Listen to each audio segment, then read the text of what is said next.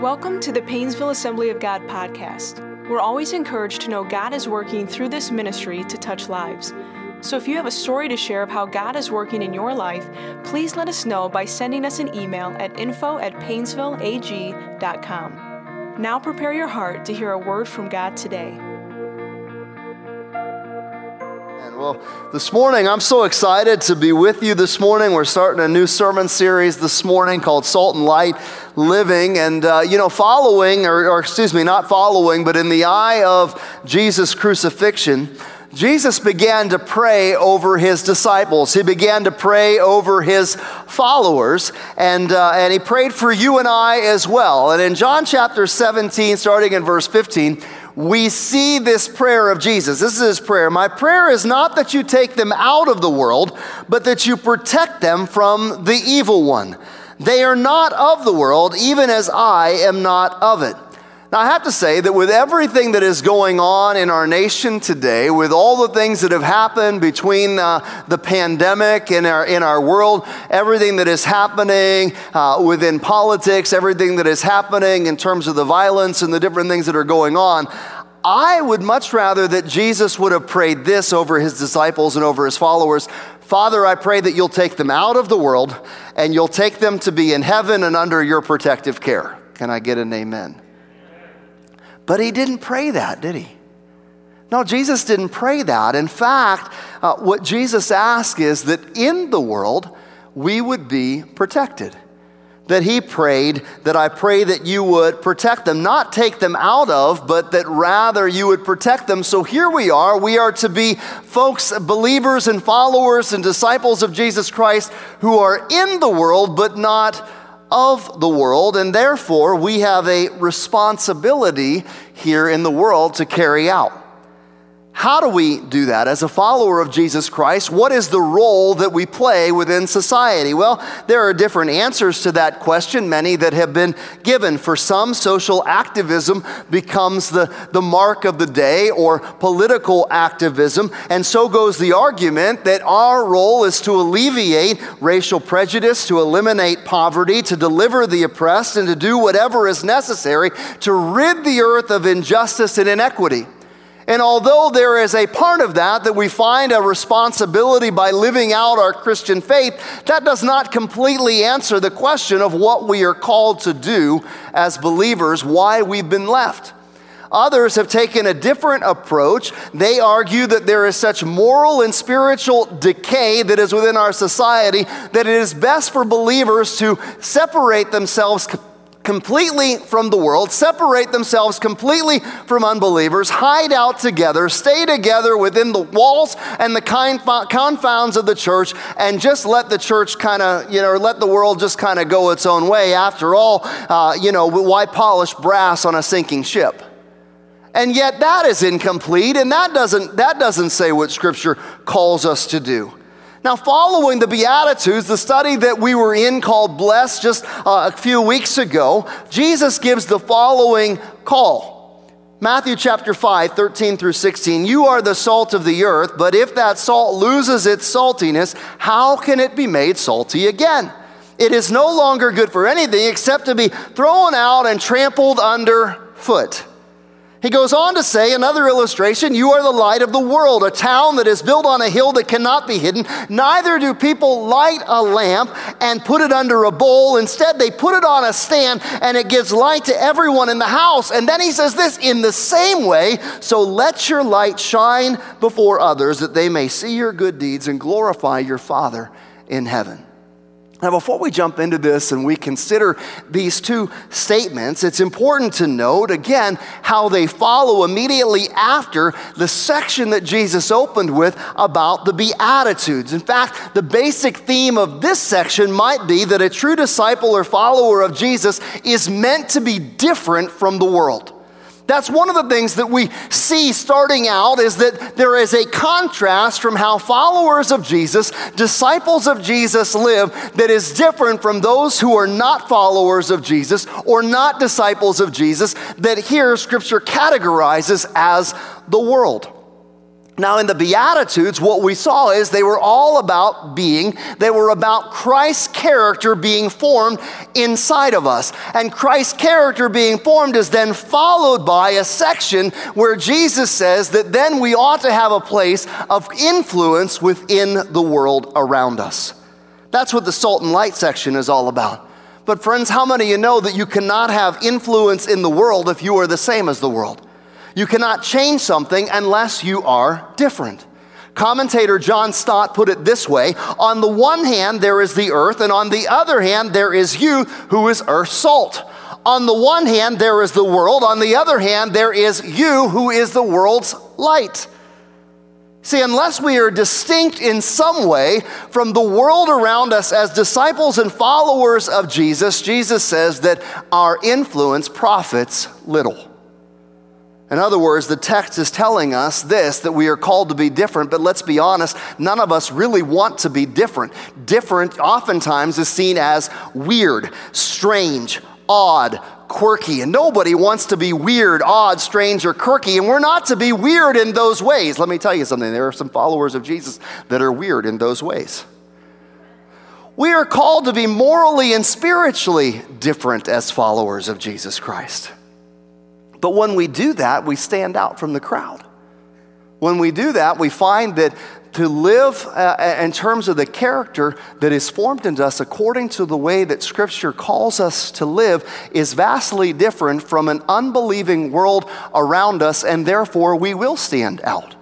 The things in which we stand for, the way in which we live is vastly different. In fact, we're calling this series Salt and Light Living because what we see is, is that this opens up the door to the rest of what's in the Beatitudes that talks about how we are to live as followers of Jesus Christ, citizens of the kingdom of heaven. And what we find is it is a kingdom that is flipped upside down it is vastly different in terms of how you would think you are to respond or how this world trains us in how to respond. As a believer in Jesus Christ, Jesus says there ought to be a different way in which we live. And as we do that, we find ourselves very different from the world around us.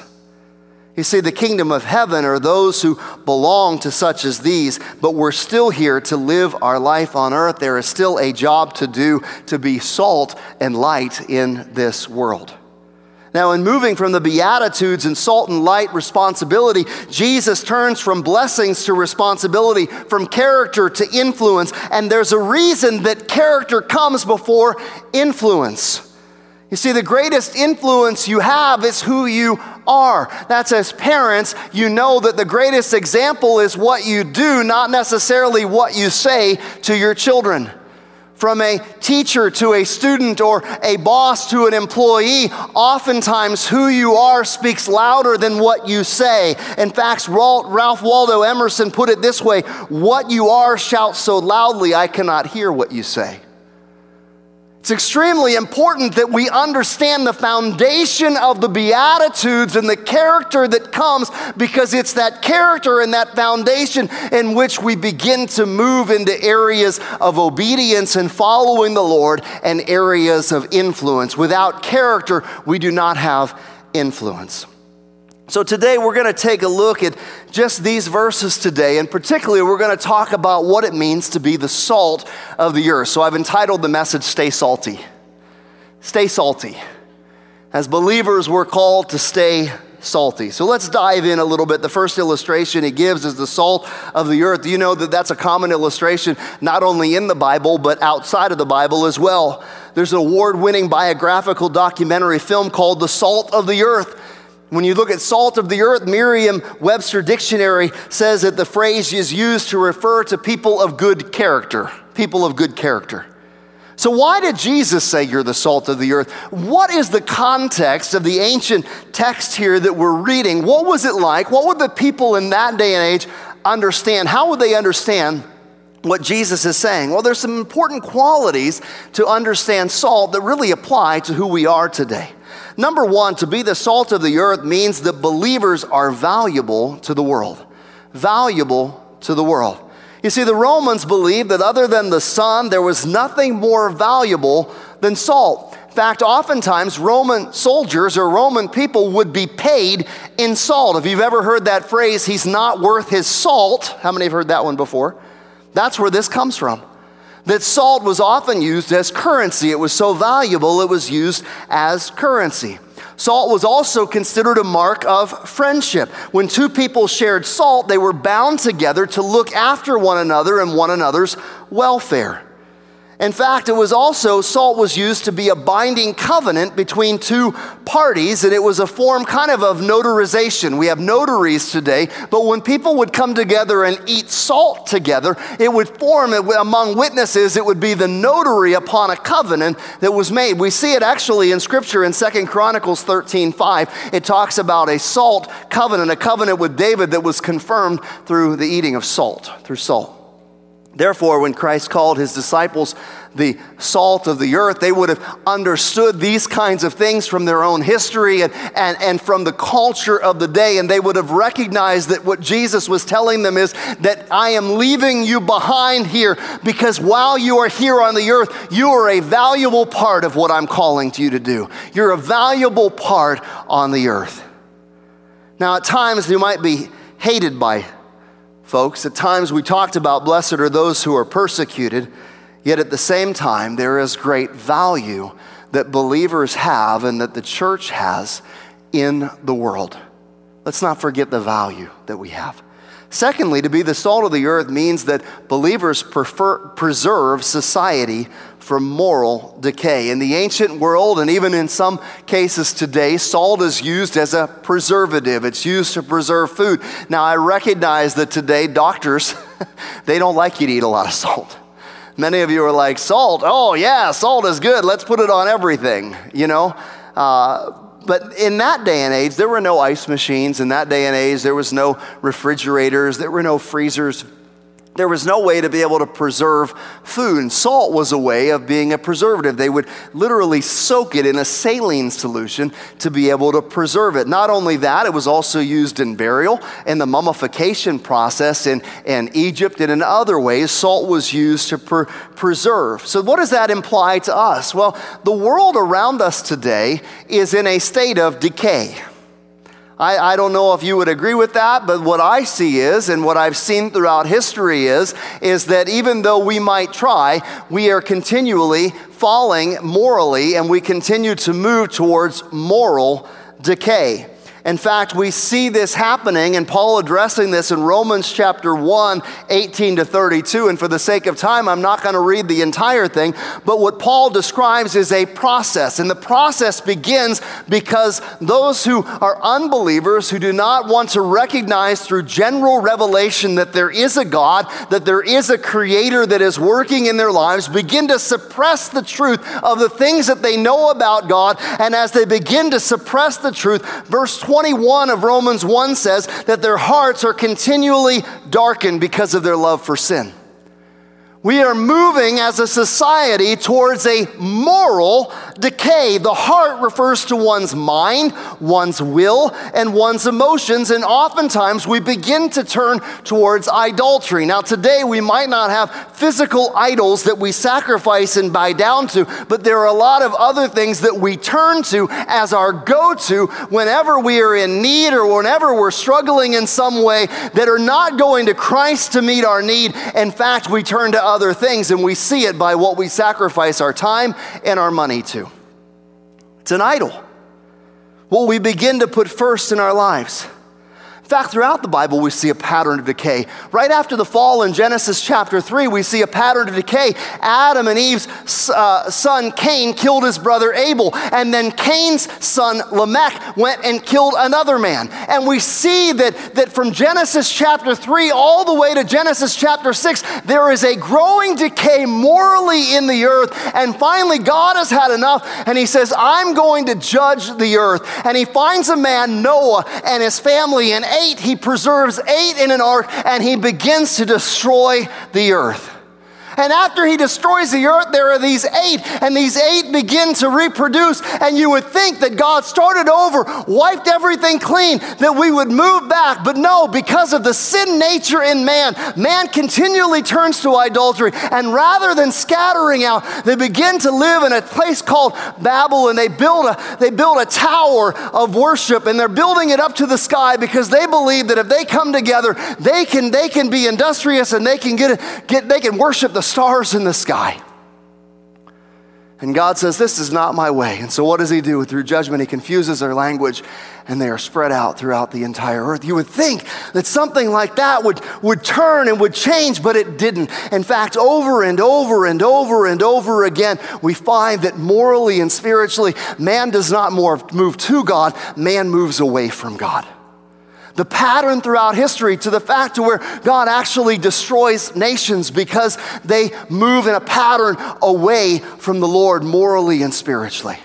We see it with Sodom and Gomorrah their wickedness had grown, and, and God had to judge them because they were abusing the poor, according to Ezekiel 16, and they were, they were committing lewd acts of sexual adultery in Genesis 19. And, and God destroyed the city in Genesis 19 by raining down sulfur and fire.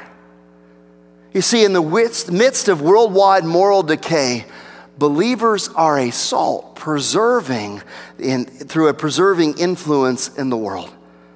They preserve the world not only in the negative sense in terms of, of holding back and retarding the decay, but also in the positive sense in terms of promoting righteousness. So, how do we, how do we preserve? How are believers, how are we the salt of the earth and preserving moral decay? How do we do that practically? Let me give you a couple of things practically this morning. Number one, believers preserve society by keeping back God's destructive wrath. In Genesis chapter 18, this is the chapter right before Sodom and Gomorrah had been destroyed by the Lord because of their wickedness uh, upon it. Sodom and Gomorrah was, a, uh, was there, and Abraham began to petition God and said, if there, are, if there are so many righteous within the city, will you destroy it? If there are 50 righteous, will you destroy it? If there are 40 righteous, will you destroy it? If there are 20 righteous, will you destroy it? If there are 10 righteous, will you destroy it? And each time God says, if I find all the way down to 10 righteous, I will not destroy the city. And what we learn by that, in the same way, is that there is a righteous remnant. The, the believers, those who are disciples of Jesus Christ, are to be a righteous remnant that, that, that God says, I'm going to hold off destroying the city because of my righteous remnant. If there a righteous remnant in your family, is there a righteous remnant in your city? Is there a righteous remnant in your school? See, God will protect because of a righteous remnant. Secondly, believers preserve society by praying for it. In Ezekiel chapter 22 and verse 30, we should be challenged by what God told the prophet Ezekiel. I looked for someone among them who would build up the wall and stand before me in the gap on behalf of the land so that I would not destroy it, but I found no one.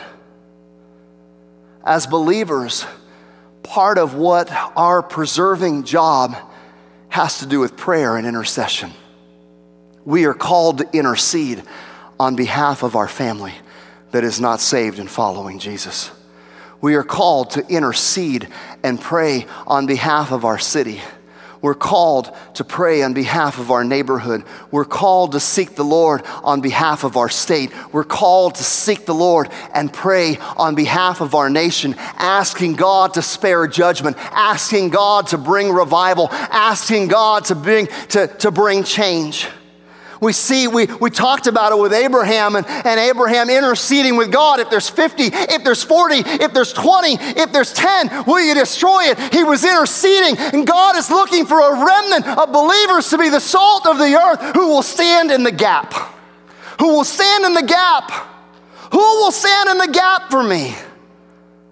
In fact, uh, in Amos chapter 7, God was going to judge Israel on two separate occasions, but both times Amos cried out for mercy and God relented. Amos 7 2 is an example. Sovereign Lord, forgive Israel. Forgive Israel. How can Jacob survive? He is too weak. And we must continue to do the same. We must continue to pray not only for ourselves and repent not only on behalf of our sin, but we need to get before God and repent on behalf of our family members who don't know Christ, and on behalf of our neighbors who don't know Christ, and on behalf of our city, on behalf of our state, on behalf of our nation that doesn't know the Lord. Thirdly, believers preserve society by being a righteous influence in it. This is done in many ways. Believers are a righteous influence by practicing godly character, by living out the character that we see in Christ Jesus, caring for the weak and the vulnerable in society, practicing by being honest and being a people of integrity championing righteous causes and condemning sin. And oftentimes, when we live this way, again, as indicated by the eighth beatitude, we experience persecution. That is something that is promised and something that will come when you begin to live righteously and you begin to stand up for righteousness in a world that is dark. But at the same time, it is also a way in which we begin to influence and hold back the decay morally and spiritually. The early church lived out this call to be the salt of the earth. In fact, early believers lived in the midst of a Roman culture that was dark, like our culture is today, that didn't follow Jesus, that didn't honor God. In fact, they honored all kinds of gods and goddesses of Greek culture that was there. There was a, a high degree of sexual immorality that that would permeated throughout the land. And on top of that, there was no regard for any kind of value upon human life. In fact, Yet, in the midst of this society, when you take a look at the which this was the society in which the church was birthed, the church didn't just maintain and survive. In fact, the church grew and flourished and influenced and changed the world around them. Acts chapter 17, 6 says, These who have come here are those that we've heard about that have changed, that have turned the world upside down. Turn the world upside down. We look and we might say, Boy, America is so dark. Oh, our culture is so dark. What hope can we possibly have? What can we actually do as believers? But I'm telling you that there were dark days. There were dark days in the midst of a Roman culture, and yet the church began to thrive. So I said, How? How? Former professor of sociology, Dr. Alvin Schmidt notes the biblical teachings of Jesus Christ challenged, he said, almost everything for which the Roman world had stood. In his article, How Christianity, his book, How Christianity Changed the World, Dr. James Kennedy said that life was expendable prior to Christianity's influence. In those days, abortion was rampant, abandonment was commonplace. He writes this it was commonplace, common for infirm babies and unwanted little ones to be taken out to the forest or on the mountainside to be consumed by animals or to starve. He said they often abandoned female babies because women were considered to be inferior. This is the, this is the culture in which the early church was thriving.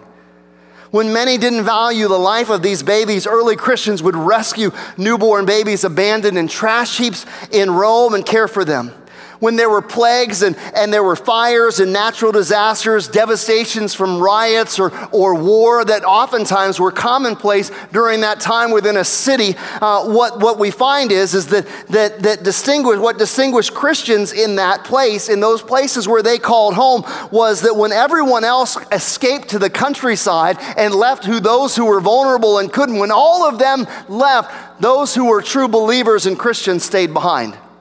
They stayed behind and they cared not only for their own, but they cared for those that society says wasn't worth taking with them. Those who were weak and those who were sick, and without any knowledge of medical science, a simple act of providing food, water, and shelter to sick people vastly improved survival rates in a time of widespread disease. This is where believers were the salt of the earth. This is where they were righteously acting upon what Christ had called them to do. And it became a powerful message of solidarity to those that were unbelievers, but who happened to receive this helping hand. And as a result of that, the church began to grow, and the influence and the results began a shifting in social networks, and regular conversions to this community of faith began to come because of their dedicated service. In fact, some of the most beneficial institutions that we see in society today had their very roots within the early Christian church. Don't let somebody revise history for you. Because what you see is, is that it was early Christians who founded the first hospitals, who founded the first orphanages, and had the first feeding programs, combating the pervading view of the time that it would be better to let the sick, the poor, and the orphan die. They took the mandate of James about pure and undefiled religion is to look after orphans and widows. They took that as their mandate and they said, This is how we can be salt. This is how we can be an influence. This is how we can be preservation. This is how we can stand for righteousness within our dark world. When everybody else was moving out, they were moving in. In fact, as professing Christianity spread in the region, uh, according to the rise of uh, the religion and the rise of, of Western culture, this is what it says biblical truths had a profound impact. Pagan practices were confronted with biblical principles regarding the status of women and the importance of the family. They began to preach and teach and live out what Paul wrote in Ephesians chapter 5 and 6 when he talked to husbands in marriage about loving your wives as Christ loved the church. Rather than polygamy and adultery, you live and you honor your wife. That spoke volumes in a culture that didn't value any of that the way that their family structure honor your father and mother. Obey your father. When children were honoring their parents and parents were valuing their children, and you saw a family structure that was vastly different from a family structure in a dark and Roman world, it spoke something and it began to change society. They began to honor the sanctity of human life as those according to Genesis 1:26 that are made in the very image of God and they began to share with others and they began to live out through the things that they did that they valued human life. They began to confront the sinfulness of sexual immorality and homosexuality, according to 1 Corinthians 6 9 and 10, which was radically different from the culture in which they lived. And it brought some persecution, but it also brought an influence that brought about great change. And eventually, Roman emperors even outlawed the branding of criminals and crucifixion and terminated the brutal gladiatorial contest that had flourished for seven centuries. Why? Because they began to implement one of the most important reforms in the moral history of mankind. Christopher Dawson, historian, said this The change brought about by the spread of these ideas marked the beginning of a new era in world history. In world history. Let me ask you something as disciples and believers of Jesus Christ, if we are spirit filled believers of Jesus Christ, walking in the character and walking according to the call of what Christ has called us to do, it ought to have an impact in the world around us. You see, these grassroots movement were spirit-filled believers who were transformed by the love of Jesus. They called, they were called to love one another and love their neighbor as themselves, to love Christ and put him first. And as a result, it began to impact and change the very culture around them. They literally took the words of Jesus in Matthew 25, 40. I tell you the truth, just as you did it for one of the least of these, my brothers and sisters of mine, you did it for me. What if we took on that approach? As believers, what if we took on that approach? What if we made that a primary part of who we are as believers? What would happen in the world around us? Thirdly, an important quality of salt is believers are salt by bringing flavor to society and creating a thirst for Christ.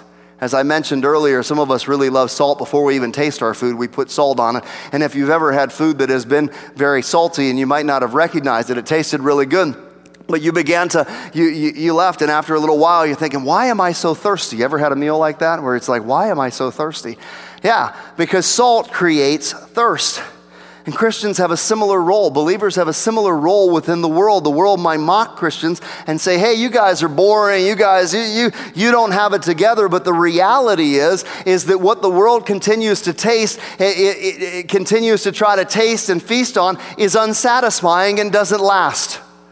It might be fun for a moment. It might be something that brings a burst. It might be something, but uh, it keeps you longing and, and, and, and, and, and wanting something more. We have a consumeristic culture that says, buy this, watch this, you need this, listen to that. Everybody claims to have the latest and the greatest product until in six months they have a new one out, and now what you have isn't satisfying anymore. Right? It leaves us dry and unsatisfied. Therefore, humanity is doomed continually running after the next thing. People going from product to product, job to job, relationship to relationship, finding themselves unfulfilled. Kind of like the woman at the well in John chapter 4. And Christ said to her, Everyone who drinks some of this water will be thirsty again, but whoever drinks of some of the water that I give him will never be thirsty again. Friends, the the influence and the water that we have as believers, if we are true believers and have the living water, it is exactly what those around us need. Because nothing satisfies. Their wells leave them parched and dry. When the world looks at believers and sees how differently they are, it ought to provoke them to want to know why. How do we live differently in this world? Well, when we face a pandemic and when we face difficult circumstances, can you have joy, as James talked about, within your trials? When you experience trials as it rains on the just and the unjust alike, what is the difference in how you face a trial as a believer in Jesus Christ than someone else? Is there a peace that you have that passes all understanding that those who look on go, if I was in the midst of that, how would I? I would be freaking out. How would I have that? And you say, but I got a peace because I know who my Savior is. I got a peace because I know that whether I am healed or whether I am not, I am not dead because I'm in eternal life with Jesus Christ. How does an eternal life living impact the way you live? And is it bringing an influence in the world around you? You see, there's a warning in this passage.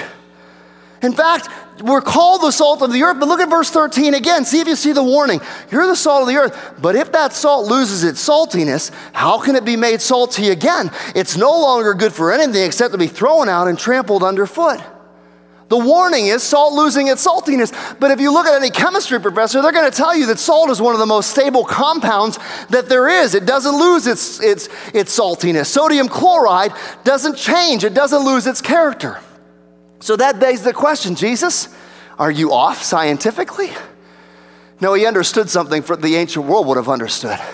And that is oftentimes their salt came on the, the riverbeds, or, or sometimes it, it, it came on the seabeds, and it was mixed. It was mixed with other minerals. Sometimes those other minerals would cause it to be less salty, sometimes repulsive. And in that day and age, you couldn't just throw it into a field because if you threw it into a field, the vegetation wouldn't grow. It would literally keep the vegetation from growing. It wasn't good for that, so they throw it on the roads to be trampled upon by men. How does this apply? Friends, we can lose our saltiness when we start mixing with the world. When we start mixing, when we got one foot in and one foot out, we lose our effectiveness, we lose our influence, we lose our saltiness. How does that begin? Well, James says that the process begins with friendship with the world then being stained by the world. James 1.27 or loving the world. First uh, john 2.15 and then finally we're conformed to the pattern of this world. Romans 12.2 i mean let's read james 4.4 adulterers do you not know that friendship with the world means hostility towards god puts you at odds with god 1 john 2.15 do not love the world or the things in the world if anyone loves the world the love of the father is not in him there's opposing principles at work here. There's the world system that draws people away from God, and there's God's system. There is salvation that draws people to God. But if you've got too much of the world in you, then you are drawing away from God, and others see that and they're not attracted. There's no influence there. You've lost something. But when you begin to follow the way of the, that the Lord calls you to do, then you begin to find there's an effectiveness that you have in the world. Friends, we need to guard against compromise and we need to continually ask the Lord to root anything out of our lives that would compromise and that would cause us to lose our saltiness.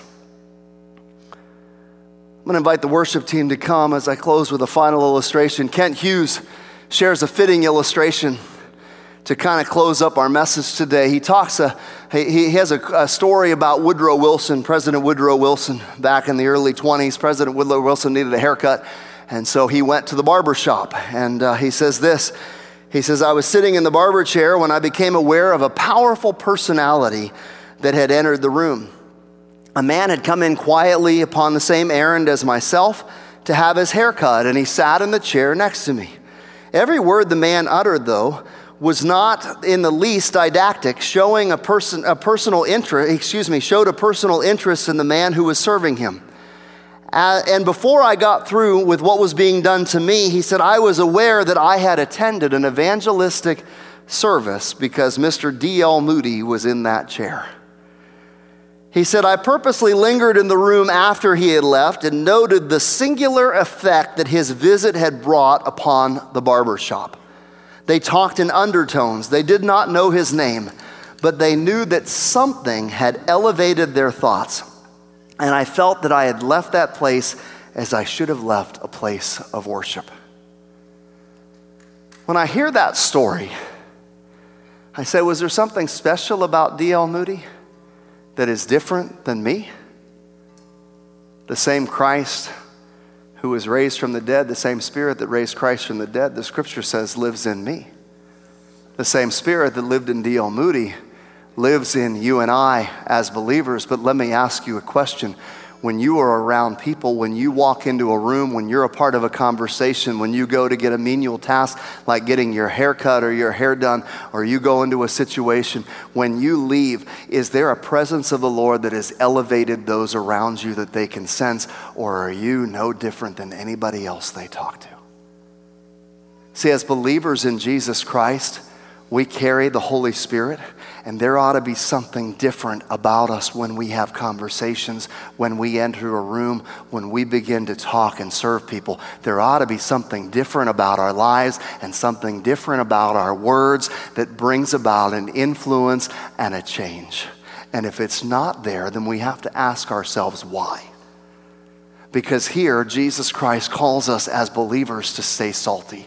But if you're not salty, then what is impacting? What's causing you to lose your saltiness, your influence, your effectiveness with those around you? Perhaps it's because you've compromised and, and you've got a little bit too much of the world in you, a little bit too much of your feet here, a little bit too much of, of wanting to be like here, and not enough of Christ's character or Christ's actions or Christ's love flowing through your life. So, as we begin to close and as we begin to pray today, I want to ask you Does your presence make a difference in the environment around you? Are you deterring people from sin or are you provoking people towards righteousness? Are you making people thirsty for Jesus Christ? Are you being salty? Let's pray. If you're here today and you say, you know, as we were sharing, there's just some things that I think are, I've compromised on. There's some things in my life that maybe are impacting my testimony, impacting my influence, impacting, impacting my influence. And you'd say, Pastor, there's some things today that I need to repent of. There's some things today that I need the Lord to work in my life and root out of me so that I can be salty for Him. If that's you, will you slip up your hand today and say, Pastor, will you pray for me? There's some things I've got to root out of my life. There's some things I need the Holy Spirit to do a work in me. Yeah. Yeah. Let's pray. Dear Jesus, we thank you today for your great love and mercy. And today we repent of areas that we have found ourselves compromising, not living according to the standard of your word, maybe having enough of religion or enough of the Bible, but not enough of a change. And we've lost our effectiveness and our influence. We ask you, Lord, to forgive us today. We ask you, Father, to cleanse us today to give us that focus of becoming like you and living as you have called us to live. We ask you, Lord, to give us that influence with those around us that don't know you. You call us, Lord, to love them and to speak the truth in love.